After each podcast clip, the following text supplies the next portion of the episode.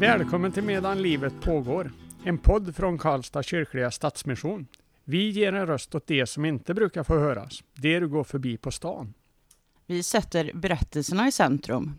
Vi låter människor berätta med egna ord och vi kommer beröra många olika teman och idag kommer det handla om missbruk och beroende. Missbruk är ju ett av ämnena som eh, våra besökare fick vara med och, och tycka till om när vi startade podden att de ville att vi skulle ta upp. Så det här ska ju bli lite spännande och intressant att höra vad det kan ge för någonting. Men först så ska vi se vad folket på stan har att säga. Finns det, finns det något du är beroende av, överanvänder, som du kanske skulle vilja dra ner på eller helt sluta med?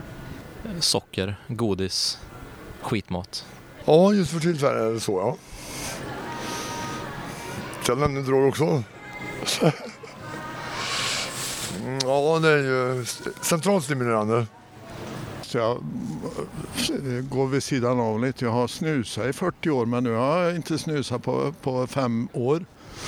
tycker jag är stolt över. Eh, Jag sitter här med en eh, Manna Frutti fulladdad med socker. Det hade jag nog gärna dragit ner lite på. Alltså jag äter för mycket mat. Det var det. var det. Nej, jag, jag tror inte det. Jag tror inte det. Nej, inget speciellt. Nej, nej. Nej. Nu ska vi lyssna på en intervju med Erik. Erik var tidigare en helt vanlig kille som levde ett ordnat liv, hade eget företag. Nu lever Erik i en tillvaro som är kantad av blandmissbruk och kriminalitet och det är en ständig jakt på droger och pengar för att klara av vardagen. Då vill jag säga välkommen till Erik som eh, idag ska vara här och prata med oss om missbruk. Och idag så sitter vi i Stadsmissionens lokaler och spelar in. Jag tänker, ska vi börja med att presentera dig för våra lyssnare Erik? Eh, Vem är du? Ja, jag eh, är en eh, kille, 42 år. Eh, knarkat de senaste 20 åren. Eh, och så ser mitt liv ut. Jaga pengar, knark och eh, någonstans att sova. Ja. typ. Okej. okej. Eh, när kom du i kontakt med droger första gången? Eh, ja, det gjorde jag väl alltså. Jag hade ju mitt vanliga svenssonliv till jag var kanske, ja det, till jag var, det vet jag ganska exakt det. 27 år var jag när jag fick min första spruta i armen och sen den dagen så var det ju kört. Innan dess så jobbade jag, jag hade fast jobb och eget företag. Um, affär och sålde fyrhjulingar och krossar och sånt. Och Okej. sen Ja. liksom rasade. Ja, ja. Eh, vad gav drogerna dig som du inte hade innan? Det var att man slapp att tänka på allt som hände för stunden liksom. Utan man flydde liksom. Ja, det gör jag ju fortfarande. Man flyr liksom ifrån, man behöver inte bry sig om så mycket annat än just att man kan ha lite roligt och så får man försöka spinna på så. Hur mår du när du använder droger då? Uh, nej, jag mår ju ganska bra. Ja, det, det, alltså, nu är det ju som, en- alltså jag, jag kommer ju knappt upp ur eh, sängen utan eh, droger nu. Alltså det är ju som, eh, inte vet jag, jag har väl eh, rätt grov ADHD eller någonting också. va, Men det är ju som min medicin också nu. Det är inte riktigt samma som när jag började med det här. Utan, eh, ja, vad ska jag säga? Med en sorts Nej. självmedicinering? Ja, men det är självmedicinering. Visst, jag tycker att det är kul. Alltså, jag, jag tänker alltid, åh, gött, nya grejer. Och så tror man oh, att det ska vara värsta roliga resan den här gången. Men nu har jag ju, alltså, ja, 20 år senare, så det blir ju aldrig riktigt så roligt som det var första gången, så inbillar jag mig. Men det vet jag ju mycket väl om, men det, jag- ja, det är väl det, det är det jag inbillar mig själv, att jag ska tro varenda gång. Jag blir ju lika pirrig i kroppen när jag, när jag ska ta en, någon drog som och jag inte testat och det är något nytt. Och, och det är ju jätteroligt tycker jag egentligen. Så alltså, I bakhuvudet så är det inte så jävla roligt. Men, men den här känslan, pirret, typ, den, den kommer varje gång. Fast jag vet ju att eh, jag blir lika besviken ändå.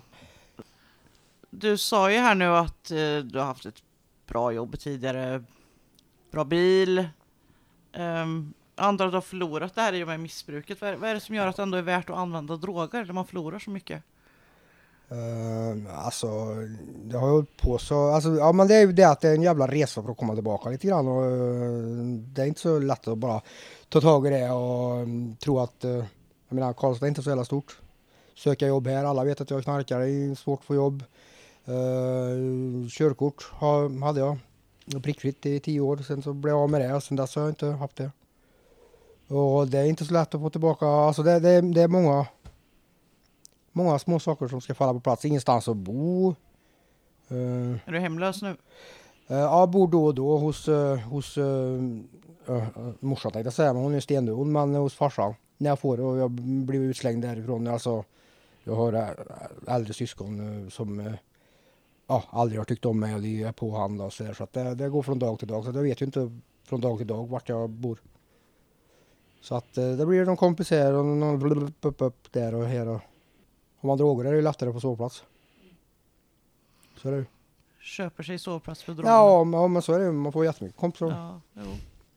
Vad skulle du behöva göra för att bli drogfri tror du?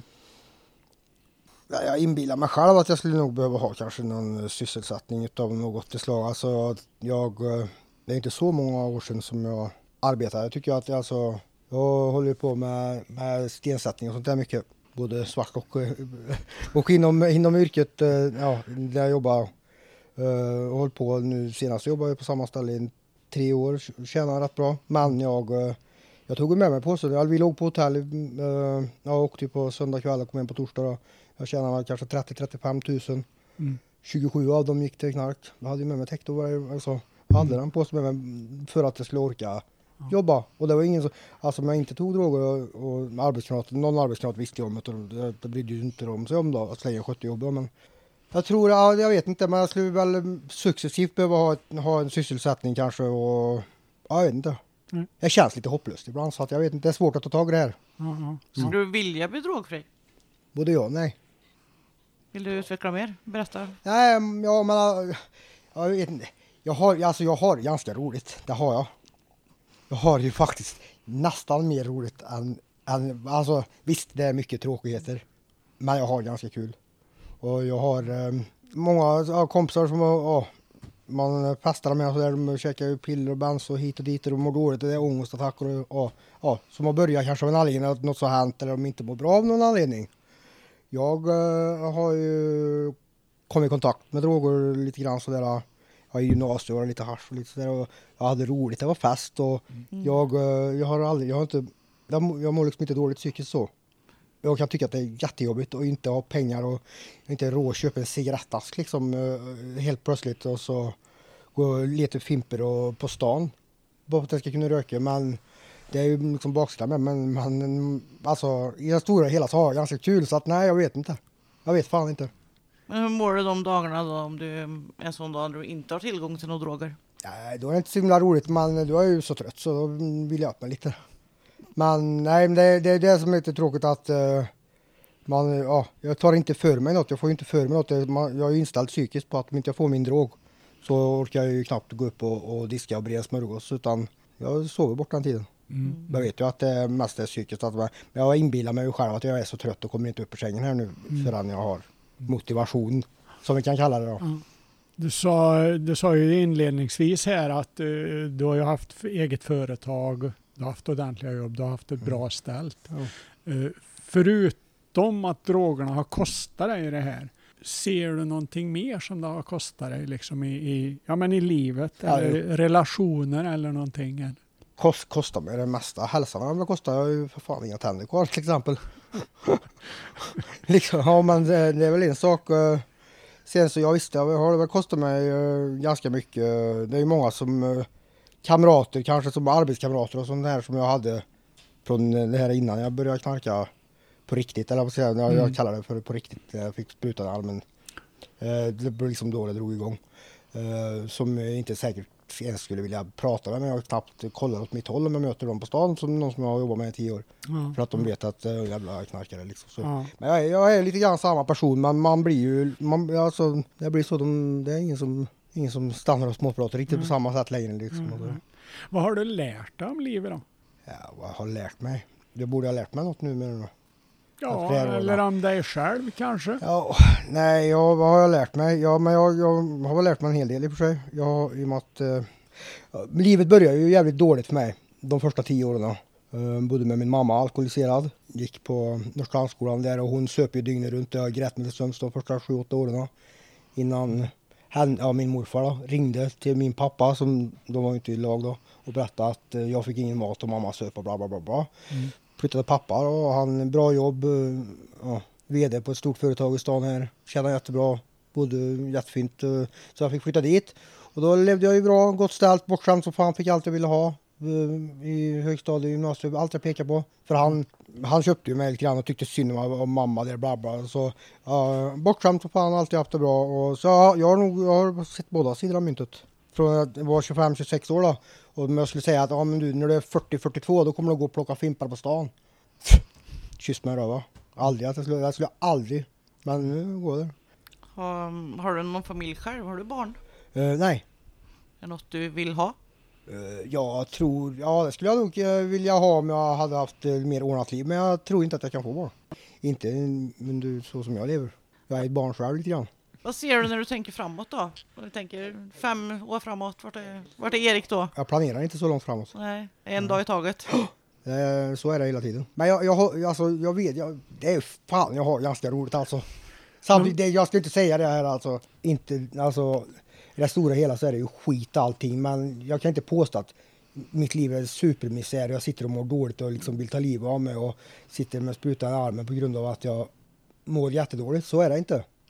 Du, du återkommer till det här att du har väldigt, alltså, väldigt roligt. Ja, jag har ganska, knark- ja, inte, vad är det inte är alltid, roligt men jag då? har, ganska, jag har ganska roligt. Jag har det. Vad, vad är det som är roligt? Vad är det med knarkandet som är roligt? Ja, jag vet inte, man vet inte det mesta. Man är ute och grejar lite och det ska tjuvas lite och kriminellas lite och ja, det är små grejer. Det är inga stora saker. Man hoppar runt lite och studsar runt på stan. Ja, det springer runt. Jag tycker det är kul. Är det sorts spänning i det hela också? Ja, det är, ja, det är väl eh, det är spännande för, för min flickvän att gå med mig in på Clas Ohlson nu när jag följer med tre, fyra väktare. Direkt jag sätter in foten på, ja, det springer någon vart jag går i stan. Så, pop, pop, pop, pop, pop, pop, så kommer ni där och så ska jag försöka få med mig någonting kanske då. eh, Säljer någonstans och det står sådana där och livrädd. Ja, visst är det lite spännande måste jag säga. Du nästan besvarar min nästa fråga som jag tänkte ställa där. Vad försörjer du dig på? Ja, diverse små kriminaliteter oftast. Mycket koppar. Det är så här kopparorm. Ja, men allt, allt, ja, nej men är det, alltså, är det någon som eh, söker något som eh, jag kan råka ha sett någonstans så kan det bli så att jag åker med. Så är det ju. Ja. Jag har inte eh, haft eh, inget socialbidrag, jag har inte haft eh, socialbidrag på eh, ett och ett halvt år tänker jag. Så att, eh, nej, det är så Hur kommer det det är. här sig då? För det måste du väl ändå ha rätt till eller? Ja, jag jag vann på kasino, 180 000 förra året och sen så gick den, jag spelade ju rätt mycket också. Och sen så gick det väl när, när tiden var ute tänkte jag säga att eh, jag kunde få söka igen. för Man ska ju ha dåligt i tre månader tillbaka. Då vann jag 70 000 till, så var det ju lugnt på den fronten. Det låter som du har lite tur i det där spelandet. ja, det är som man säger, jag har ju lite roligt. Men sen tar det slut fort då. För att det är ju inte så att eh, en inte är skyldig folk pengar. Det är det ju. En drar ju på sig en del skulder. Jag tänkte, har du provat att sluta knarka någon gång eller vill du sluta knarka? Jag har varit drogfri nästan ett år för några år sedan här. Det bara blev så. Eh, hur kändes det då? När du var drogfri där, det här året? Uh, jag kände sig, det, ja alltså jo det, det, alltså, det kändes väldigt bra. Jag drack öl och sådär gjorde jag ju då. Men, men inte, jag, inte, inte eh, något, någon amfetamin alls. Jag, men jag gick upp en 25 kilo. eh, var full varje onsdag, torsdag, fredag, lördag. Eh, I princip alla drack mycket öl i alla fall och festade lite och sådär. Men det var en omedveten period. Som jag, men alltså, ja, jag vet inte, jag, jag, man kan ju säga jag kanske bytte, ut- jag bytte ut amfetamin mot öl i, i, i princip. Ja men det här, det blir ju det här, ja, eh, Substitut? när det hade gått någon månad så där vi inte hade tagit någonting eh, och, och vi drack den här ölen så det funkar väl helt okej så. Man kunde gå och köpa det här lagret som är helt okej att man går på bolaget liksom och festar men jag kan inte. Nej, jag har aldrig försökt att ge mig med flit så aldrig liksom. Nej. Det här när man missbrukar då, är, det, är, det, är man mycket ensam i missbruket eller har man mycket vänner eller hur? Eh, ja, man har ju mycket folk som jagar en efter pengar. Och nej, man har inte speciellt mycket vänner. Har du en påse med, med, med pulver så har du ju jättemånga vänner men sen när den slutar har du inga kvar. Så är det ju. Det är så likt varje gång där. Eh, annars så nej. Ja, jag, har, jag har väl någon kompis som, eh, ja, ett par enstaka som jag har liksom alltid har haft varit bra kontakt med sen vi gick i högstadiet. Typ. Som jag fortfarande har bra kontakt med. De skiter i vad jag gör och de är inga pundare och knarkar inte och de har familj och sådär och de pratar med mig precis som de skäms inte. Alltså möter jag dem på stan så är det precis som hur som helst. Eh, Men de är inte många. Inte, jag behöver inte ha så jävla mycket kompisar. Vi pratade lite om det här med framtiden förut, men ehm, har du någonting du drömmer om du skulle vilja göra? Nej. Har du inga drömmar? Jag kan inte på, alltså. Nej, jag, jag vet, nej. Jag, jag, jag, det här med oh, jobb och ha jättemycket pengar, kanske inte vet jag vad man, man brukar drömma om. Men, men som jag, jag sa, så jag hade den här firman här. Ja, jag köpte en bil kontant för nästan 600 000. Eh, då jag hade, jag hade, eh, nu låter det som att jag skryter, men jag, jag, hade, jag hade inte en miljon, men jag hade kanske 800 000 på sparkontot som jag kunde göra vad jag ville med. Uh, ja, det var, alltså jag tyckte nej, jag köpte inget mer än, jag köpte den där bilen då. Eh, och lite sånt, men det blir inget roligare, jag har redan provat, alltså nej. Man Men blir inte tänker- lyckligare för att man har pengar. Nej, men alltså inte så. Nej, jag, jag behövde inte gå och leta fimpar. Så, det tänkte man ju inte på. Jag åt, jag åt ute varje dag och, och, och sådär. Men, men nu, nu är jag ju på andra sidan den där livet om man ska säga. Och nej, jag tycker inte att det blir något roligare. Visst, ge mig en miljon, vad ska jag göra med den då? Tycker du att det är värt att leva som du gör nu? Nej, jag skulle aldrig rekommendera någon att leva så som jag gör nu. För det är inte, ro, det är inte roligt och det är ett evigt jagande. Har aldrig pengar och så fort jag får pengar så går det till knark och, och det, alltså det är ett evigt jagande. Det är väldigt jobbigt. Men tycker du att det är värt det här livet? Nej, nej, det är inte så roligt kanske och, och jag menar som farsan här nu han är 85 år och, och får eh, 1500 varje vecka och jag är där och nu kan jag få låna ett par hundra till, alltså jag skäms ju för fan lite grann alltså. Ja, och det borde jag ju göra också. Han hjälpte mig, den här firman jag pratade om, den hjälpte ju han med att dra igång med några hundratusen som jag har betalat tillbaka då förstås och så där, men och sen blev jag knarkare och så nu kommer jag där och så kostar han pengar och nej det är pinsamt. Nej, det är inte, det är inte, nej, det är inte värt det så. Det, det, det är väl det som är riktigt jobbigt, det är jagandet. Det är, nej, det är inte roligt.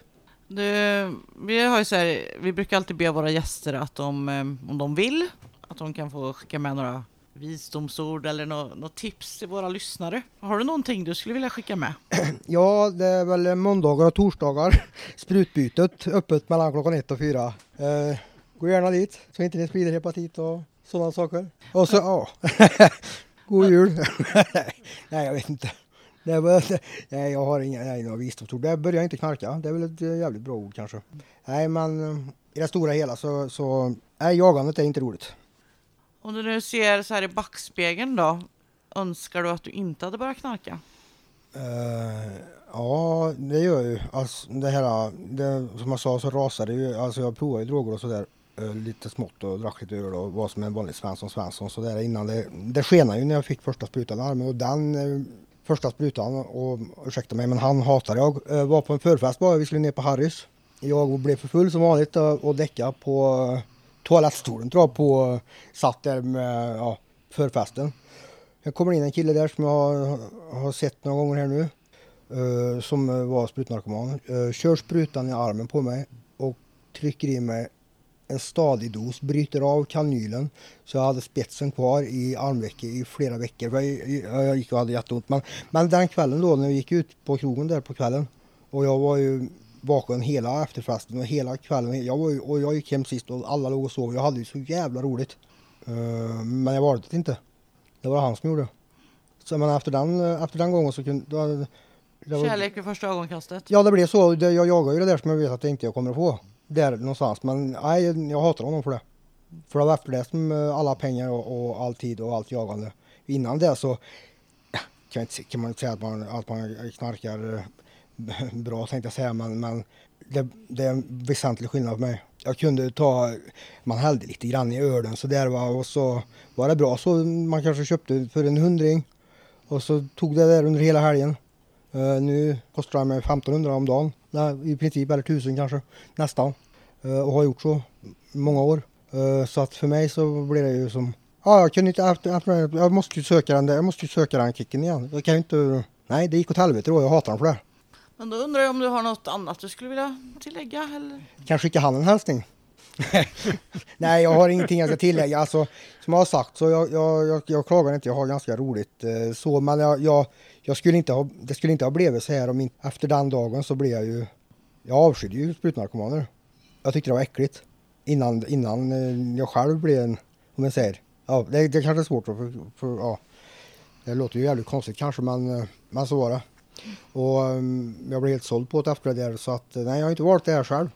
Nej, jag skulle inte, jag skulle inte ge, vilja ge någon annan det här livet så om jag fick välja. Utan det, i det stora hela så eh, finns det ju bättre saker man kan göra.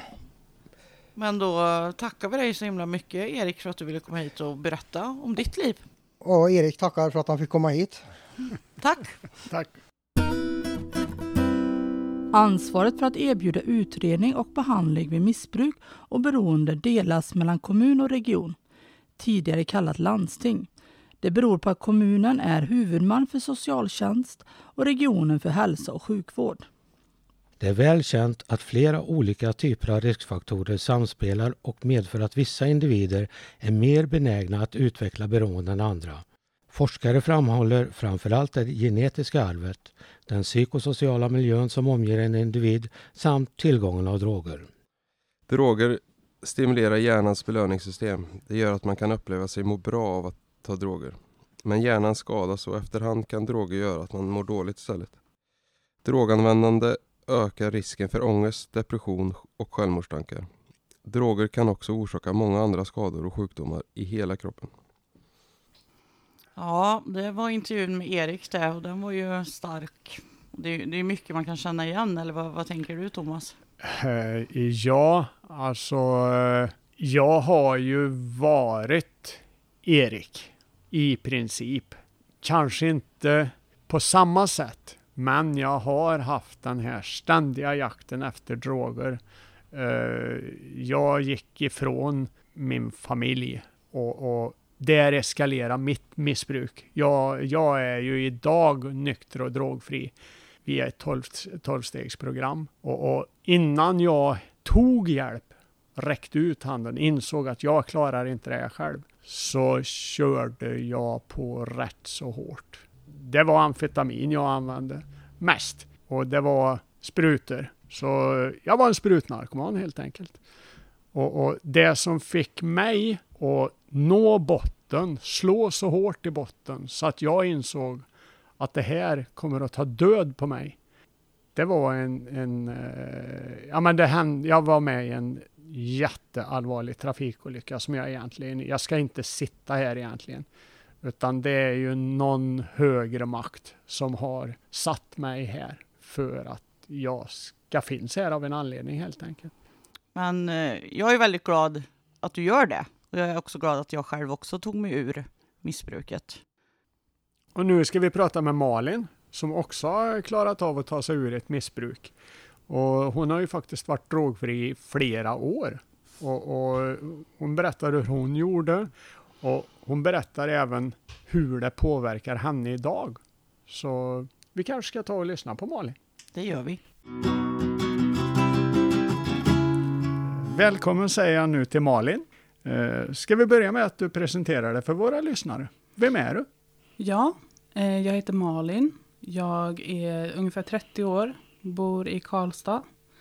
Har tidigare erfarenhet av missbruk. Eh, studerar på universitetet, jobbar lite extra. Ja, typ så. Kul! Välkommen som sagt var. När kom du i kontakt med droger första gången? Eh, första gången jag kom i kontakt med droger så var jag 12, tror jag. Och jag minns det väldigt väl. Det var jag och min bästa kompis. Vi hade, jag hade fått tag på folköl från en eh, kiosk. Så satt vi bakom kiosken på stationen och drack folköl. Eh, och blev lite snurriga. Och det var väldigt spännande, minns jag. Det var, alltså, Mm. Vi var ju så unga så det var ju förbjudet. Man får ju inte dricka när man är så liten. Så det kändes som att man var vuxen och så kändes det som att man gjorde något man inte fick och det var lite busigt. Ja, okej. Så det blev roligt. Ja, ja. Eh, Du, säger, du sa att eh, vi fick tag i, vad köp, fick, köpte ni eller? Ja, vi köpte, just den här kiosken var, vi kunde köpa cigaretter eller öl eller vad som helst. Ja, Han okej. sålde till minderåriga. Men det är nog preskriberat nu. Ja, ja, det är inte som idag. Nej. Där kände du att det var någonting som du fick där som, eh, som du saknade eller? Mm. Alltså, min uppväxt var ju ganska så dysfunktionell. Om Mm. man ska använda det ordet. Eh, min pappa har missbruk, min mamma har psykisk ohälsa. Eh, jag har flyttat runt mycket, både i familjehem och mellan föräldrar, morföräldrar, farföräldrar. Eh, så det var väldigt mycket kaos och jag kände väl mig ganska rotlös Mm. som barn Mm. och rädd. Och jag minns det när vi drack den där folkölen så var det som att det bara försvann. Liksom. Jag behövde inte känna så längre. Det var en enorm lättnad och kändes lite som att komma hem. Räckte det med alkoholen för din del? Nej, eller jo, till en början gjorde det det. Ehm, efter den här folkölskvällen med min bästa vän så blev det väl mer alkohol, starkare alkohol, andra typer av alkohol, oftare och oftare. Tills, ehm, alltså jag var väldigt anti narkotika under lång tid. Mm. Eh, just för att min pappa har haft problem. Så, men jag tyckte ju inte att äta tabletter som kommer från läkare var narkotika. Även om de var narkotikaklassade. Så jag började väl äta tramadol, tradolan, eh, Oxynorm och sånt när jag var runt 15-16 dagligen. Och sen eh, gjorde jag det hela gymnasiet dagligen.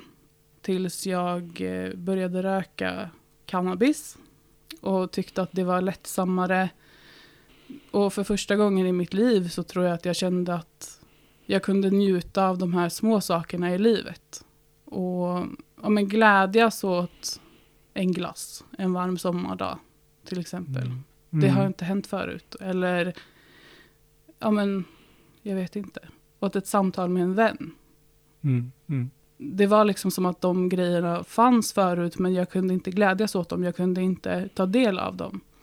Men när jag började röka cannabis så, så fick jag ta del av det. Och det gjorde att jag fastnade väldigt mycket för det.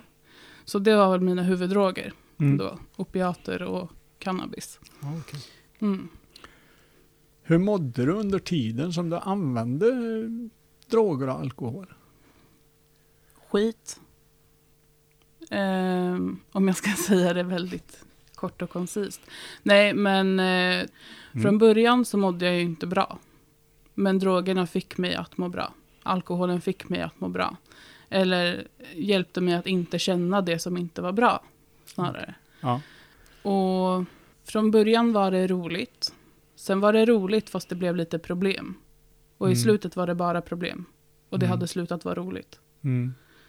Och det där är väl väldigt vanligt tror jag i missbruk. Att man hittar någon slags lösning i droger på sina känslomässiga problem eller psykiska problem eller en tomhet inombords. Och så tappar man till slut kontrollen över det. Eh, och det som man en gång tog till som en lösning blir det som styr en i sin vardag. Mm. Mm. Så. Hur såg tillvaron ut då under gymnasietiden, om man säger? Ja, alltså en vanlig dag var väl att jag vaknade på morgonen och eh, tog lite tabletter till kaffet. På väg till tåget, jag bodde i Stockholm då, på väg till tunnelbanan så rökte jag en spliff. Kom till skolan, var väl där. Minns inte så mycket om jag ska vara helt ärlig. Mm. Jag Eh, vet att jag gick upp på en kulle bakom skolan och rökte på lunchen. Tog lite mer tabletter där på eftermiddagen. Och sen efter skolan så var det ju bara att försöka hitta mer. Liksom. Mm. Eller Mm. hitta pengar till mer. Mm. Mm. Jag vet att jag hade, jag kanske ljög lite nu för att jag vaknade inte på morgonen. Jag var oftast vaken hela nätterna. Eller sov flera dygn i sträck. Mm. Så. Mm. Eh, Jag kunde somna en tisdag och vakna en fredag. Eh, för att jag inte hade sovit på tre dygn innan. Ja, okej. Så det här med dygnsrytmen, det var en ren och skär lögn. Ja, ja. Jag, tänk, jag tänkte på det du sa, eh, du rökte en spliff. Jag tänker, det är ju inte alla som vet vad en spliff är, men det är, det är alltså en, en eh, cigarett med marijuana eller hasch. Ja, ja. precis. Kan du berätta skillnaden, vem du är med droger och utan droger? Ja. Vi måste tänka lite. Absolut. Ehm, jo, men till en början så, så var jag ju den här glada festtjejen. Liksom. Även om, om mina huvuddroger var opiater, cannabis, så drack jag ju mycket alkohol också. Mm. Eh, och jag var alltid på alla fester.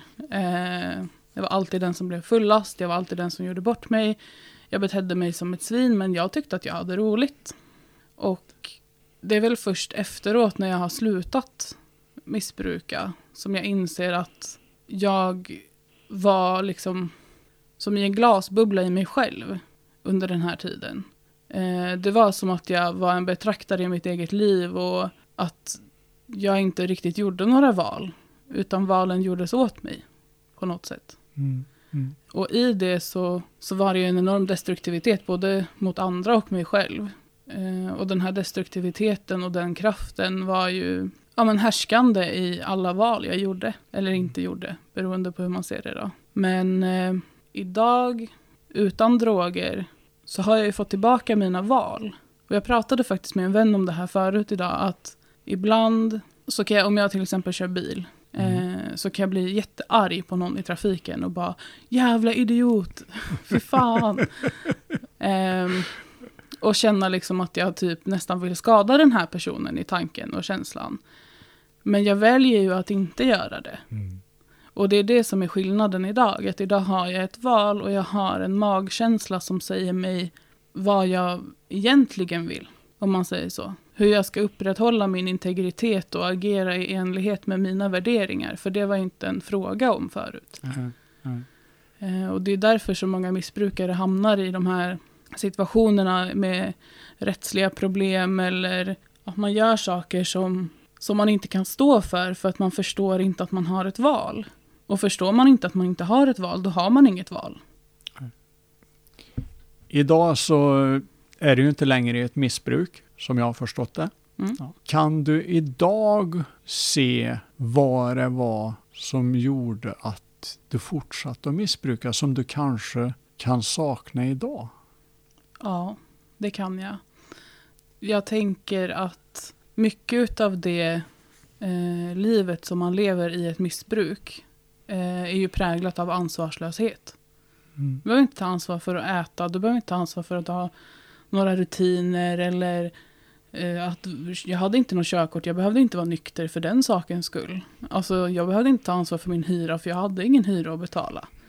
Jag hade inte något ansvar för att gå till jobbet för att jag hade inget jobb. Och den ansvarslösheten kan jag sakna. Just för att med den så kan det också komma en falsk känsla av frihet. Och den falska känslan av frihet kan vara förtrollande. Och jag tror att det är också den som höll mig kvar. Eh, hoppet om att det här var äkta frihet liksom. Mm. Mm. När kom du på att eh, drogerna inte var bra för dig då? Första gången jag använde så förstod jag det.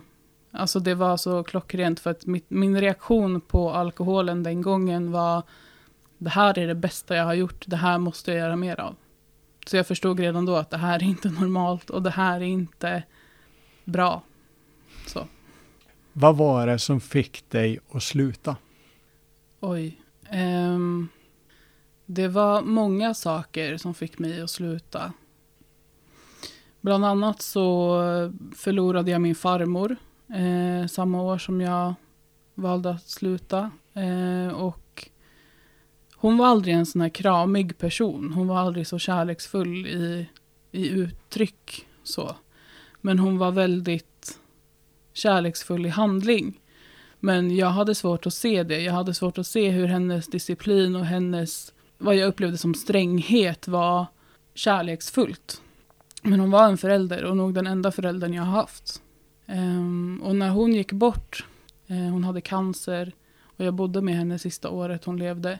Och dagen innan hon gick bort så eh, satt jag vid hennes sida på sängen och så sa jag så här, och jag vet inte varifrån jag fick det, men jag sa i alla fall att du behöver inte oroa dig för mig något mer. Och hon tittade mig i ögonen och sa, eh, hon sa ingenting, men hon tittade på mig som att hon visste om det. Hon visste att det var sant liksom. Och sen dagen efter gick hon bort. Eh, och det var jättetufft. Eh, jag använde mer än någonsin. För att jag hade inga verktyg att hantera den sorgen. Och jag har nog aldrig varit så rädd i hela mitt liv, tror jag, som när hon gick bort. Men så fyllde jag 23 samma år och hade fest i en lägenhet som jag bodde i då. Eh, och jag var jättefull, jättepåtänd. Och så ringer telefonen. Jag ser att det är en släkting som ringer men jag kan inte svara. För jag är alldeles för påtänd och jag vill inte att de skulle märka det. Mm. Så de lämnar ett meddelande på min telefonsvarare där de sjunger Jag må leva, hela familjen. Och jag hör det här meddelandet senare på kvällen och inser där någonstans att jag har ju bytt ut min familj mot droger. Jag har ju, fått, jag har ju bytt ut det som betyder någonting för mig mot droger. Och jag visste inte vad som betydde någonting längre. Jag visste inte vem jag var, jag visste inte vart jag skulle i livet. Jag hade ingen riktning, jag hade inga drömmar kvar. Och det bara slog mig som en sten i ansiktet. Liksom. Så där någonstans började väl min resa mot att sluta. Även om det inte blev över natt, så, eller över en natt, så, så började det där. Mm, mm. Vad var det avgörande då som gjorde att du slutade? Det var ett och ett halvt år senare när jag var på en avgiftning. Mm. Och eh, jag hade då under det här ett och ett halvt året varit eh, fri från droger i över ett år. Ett år och fem dagar innan jag tog ett återfall. Eh, och när jag tog det där återfallet kunde jag inte bryta det själv. Så jag hamnade på en avgiftning. Och eh, på den här avgiftningen så fanns det ett rökrum. Eh, och det var ett tomt rum bortsett från ett bås där man kunde röka, där det fanns en fläkt. Och i det här rökrummet på avgiftningen så låg det en man. Han var väl runt 60 år skulle jag tro. Mm. Och han hade dragit ner byxorna och kalsongerna till knäna och låg på golvet. Och rökte hasch som han hade tagit ut ur rumpan. För att han hade tagit med sig in på avgiftningen. Okej. Eh, och jag blev jätterädd. Inte för honom. Men för att det där var jag. Ah. Det där är min framtid om jag fortsätter så här. Jag vill inte vara, och jag var runt 20 då, och jag vill inte vara på den här avgiftningen igen om 40 år. Jag vill inte det. Nej, nej. Jag måste göra någonting annorlunda. Vad gjorde du? Jag bestämde mig för att eh, ge 12-steg en chans.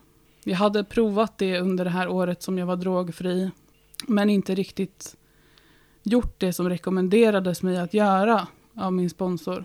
Eh, en sponsor är ju någon som vägleder en genom de 12 stegen, eh, som har erfarenhet och tillfrisknande från ett program som har 12 steg. Och eh, jag hade väl inte lyssnat på min sponsor, helt enkelt gjort saker lite på mitt sätt med modifikation. Så.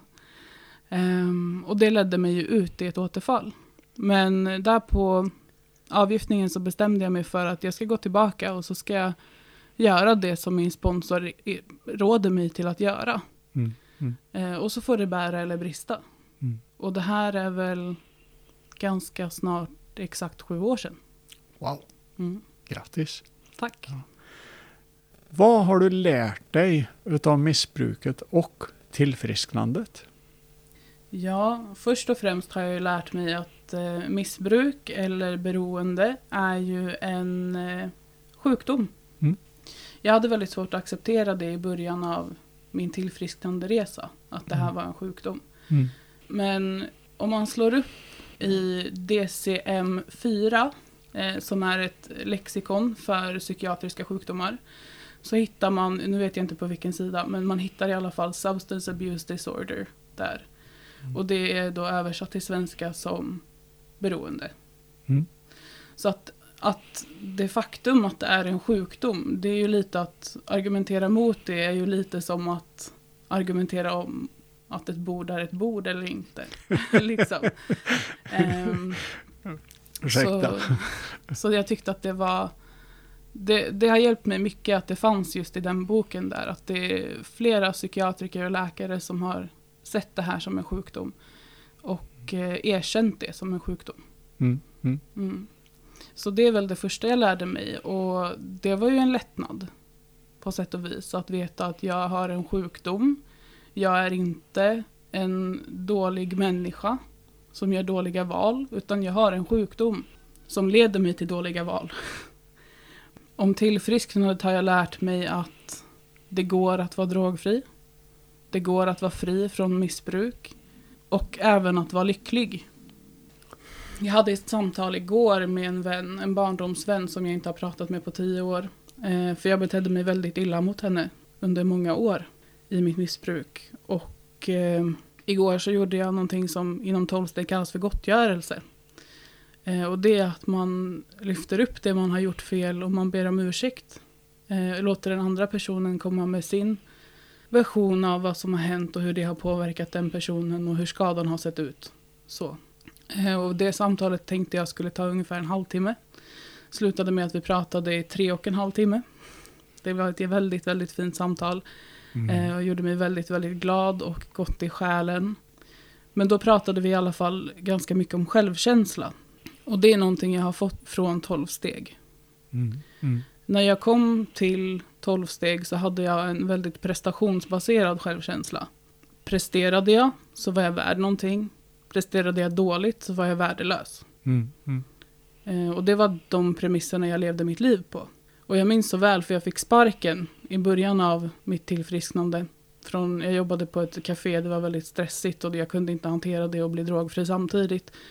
Och var trevlig. Mm, så, så att jag fick sparken. Och jag sa till min sponsor, men vad ska folk tycka om mig nu när jag har fått sparken? Och så sa hon till mig, men tror du att jag tycker om dig för att du har ett jobb? och det var så världsomvälvande för mig. För så tänker ju inte jag om andra. Jag har ju inte valt mina vänner baserat på vilken bil de kör eller vad de jobbar med eller hur mycket pengar de har på banken. Det skiter jag fullständigt i. Mm. Mm. Det jag bryr mig om är vilka värderingar de har och att de är snälla. Så det har jag lärt mig. Kan du se någon skillnad idag på ditt liv som missbrukare och eh, tillfrisknad? Ja, eh, det första jag kommer att tänka på då det är ju hur jag blir bemött av samhället i stort. Mm. Eh, jag vet att när jag sökte, jag har ju även psykisk ohälsa. Och när jag sökte hjälp för min psykiska ohälsa i missbruket så blev jag inte tagen på allvar. Det var ingen som ville lyssna på mig. De tyckte väl att det bara var att sluta knarka så skulle Ah. allt bli bra. Eh, idag när jag är i tillfrisknandet och inte använder så blir jag lyssnad på. Mina ord väger tyngre. Inte bara i det sammanhanget men i alla sammanhang. Och det, det speglar ju också hur människor ser på missbrukare, tänker jag. Att de har ingenting att komma med. De är redan dömda innan man har fått en chans. Ja. Och därför vill jag bara tacka så mycket för att jag fick vara med i den här podden. Och för att Stadsmissionen gör det arbete som de gör, för det är otroligt viktigt. Mm. Vi vill tacka dig Malin, men eh, jag tänker så här innan vi går till ett avslut så brukar vi fråga våra eh, gäster helt enkelt om de har något tips eller råd till, till ja, men någonting som du tycker kan vara värt att skicka med till våra lyssnare kanske som kan hjälpa någon. Har du något sånt? Ja, eh, det är en visdom som min sponsor gav mig. Eh, och det har med relationer att göra. Eh, ibland så är man ju i en kärleksrelation eller vänrelation som är destruktiv. Och eh, då gav hon mig rådet att man mäter inte en relation i hur bra den är när den är bra.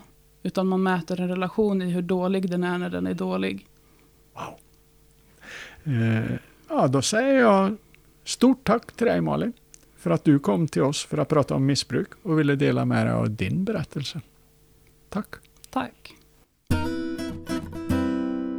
Ja, det här var ju lite intressant att höra och, och, och alltså se Malin när hon berättar det här. Det, det, det var imponerande och det ger ju mig hopp om att det här fungerar ju. Ja, och, och Malin tar ju upp någonting som har varit väldigt viktigt för mig i mitt tillfrisknande. För jag är ju precis som du även tidigare missbrukare. Och det var just det här med sjukdomsbegreppet som Malin pratar om. Att när det kommer till beroende så handlar det faktiskt inte om att vi har en dålig moral eller en dålig karaktär. Och det är inte bara att skärpa sig. Utan beroende är faktiskt en sjukdom. Och när jag fattade det så fick det dels lite att sluta slå på mig själv. Att jag faktiskt förstod att jag är sjuk. Jag är inte bara en jäkla slashas som bara in, ja, men inte kan skärpa mig liksom. Och något jag har förstått, för jag har ju liksom du tagit hjälp av 12-stegsprogrammet för att bli nykter. Och det är ju att precis som jag behöver insulin dagligen för min diabetes så behöver jag även mitt program varje dag för att fortsätta hålla mig nykter. Mm. Ja, det är ju faktiskt så för mig också. Att eh, det här, alltså det här livet jag har nu, det är ju ingenting jag kan sluta med, utan jag måste ju leva enligt ja, men ett, ett program helt enkelt. Vi avslutar väl här nu med en sista fråga på stan och ser vad folk tycker. Definitivt. Hur mycket tror du svenskarnas alkoholkonsumtion kostar samhället varje år? Jag tror det kostar ganska mycket. Eh, speciellt på ungdomar, det vet jag som själv nyss var i den åldern. Jag har sett mycket skit som har hänt. Har ingen aning, men uh, får dra till med en miljard då. Ja, sju miljarder. 50 miljoner. En miljard kanske? Eh, någon miljon kanske, några miljoner. Skulle jag kunna tro. Ja, jag tror också några miljoner. Jag säger inte några, jag säger eh, 29 miljoner. Åh jävlar! Ja, men jag tänker per år. Ja, gud, jag tänker kanske 2,7 miljoner. Jag gissar på 50 miljoner. Jag gissar på 12 miljoner. Jag gissar 15 miljoner. Eh, 20, 20 miljoner. Cirka 30 miljoner kronor. 100 miljoner. Nej, nej, nej. nej. Det kostar alltså 101 miljarder. Wow! Shit! Oh jävlar! Det var lite för mycket. Vänta, per år eller vad?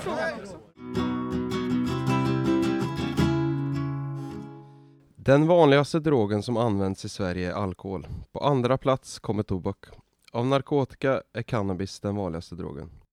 Av befolkningen 16 till 84 år uppgav 16 procent att de har riskkonsumtion av alkohol. Det är fler män än kvinnor som dricker för mycket. Riskkonsumtionen är också högre bland unga än bland äldre. Men trenden för antalet yngre i riskkonsumtion minskar medan antalet äldre ökar. De medicinska och sociala konsekvenserna som orsakas av alkoholkonsumtion leder till stora samhällskostnader i form av utgifter för sjukvård och rättsväsende och indirekta kostnader såsom produktionsbortfall. 2019 beräknades samhällskostnaden för alkoholkonsumtion uppgå till 101 miljarder kronor. 101 miljarder Thomas. Vad säger du om den siffran? Ja du. Uh, kan inte ens tänka mig hur mycket pengar det är. Men för att få lite perspektiv på det så det går ju att hitta jämförelser. Ja, det, vi har ju faktiskt läst till att det är lika mycket som den nya försvarsbudgeten ligger på nu. Då kanske man kan få ett litet hum om hur mycket pengar det faktiskt är. Ja, ja. Det är ju kostnader för polisinsatser. Det är rättegångskostnader. Det är ju vårdkostnader såklart, medicinska kostnader. Produktionsbortfall, mm. omhändertagande av barn och det är ju alltså behandlingar. Alltså det, det, det är många grejer, men det är väldigt mycket pengar också. Ja, och sen ska vi inte heller glömma bort allt det emotionella lidandet som just alkoholen för med sig också, både för den som är beroende och för alla runt omkring. Mm, mm. Ja, det går ju inte att värdesätta i pengar. Nej. Det är ju tragiken och misären bakom det hela. Ja, det har ju varit jätteintressant att spela in det här avsnittet. Eller vad tycker du Thomas? Ja, det har varit jätteintressant. Det, det är ju verkligen eh, Samtidigt som det är lika så är det ju olika eh, just intervjuerna. Ja, och jag hoppas att personer som lyssnar på det här kanske får en annan syn på personer med missbruk och beroende. Mm. Kanske en annan syn på de som sitter där på parkbänken eller vad de nu gör. Mm, se på dem med lite andra ögon. Ja, ja. Men eh, då säger vi tack för idag och så kommer vi åter om ett tag. Ja. Tack så mycket.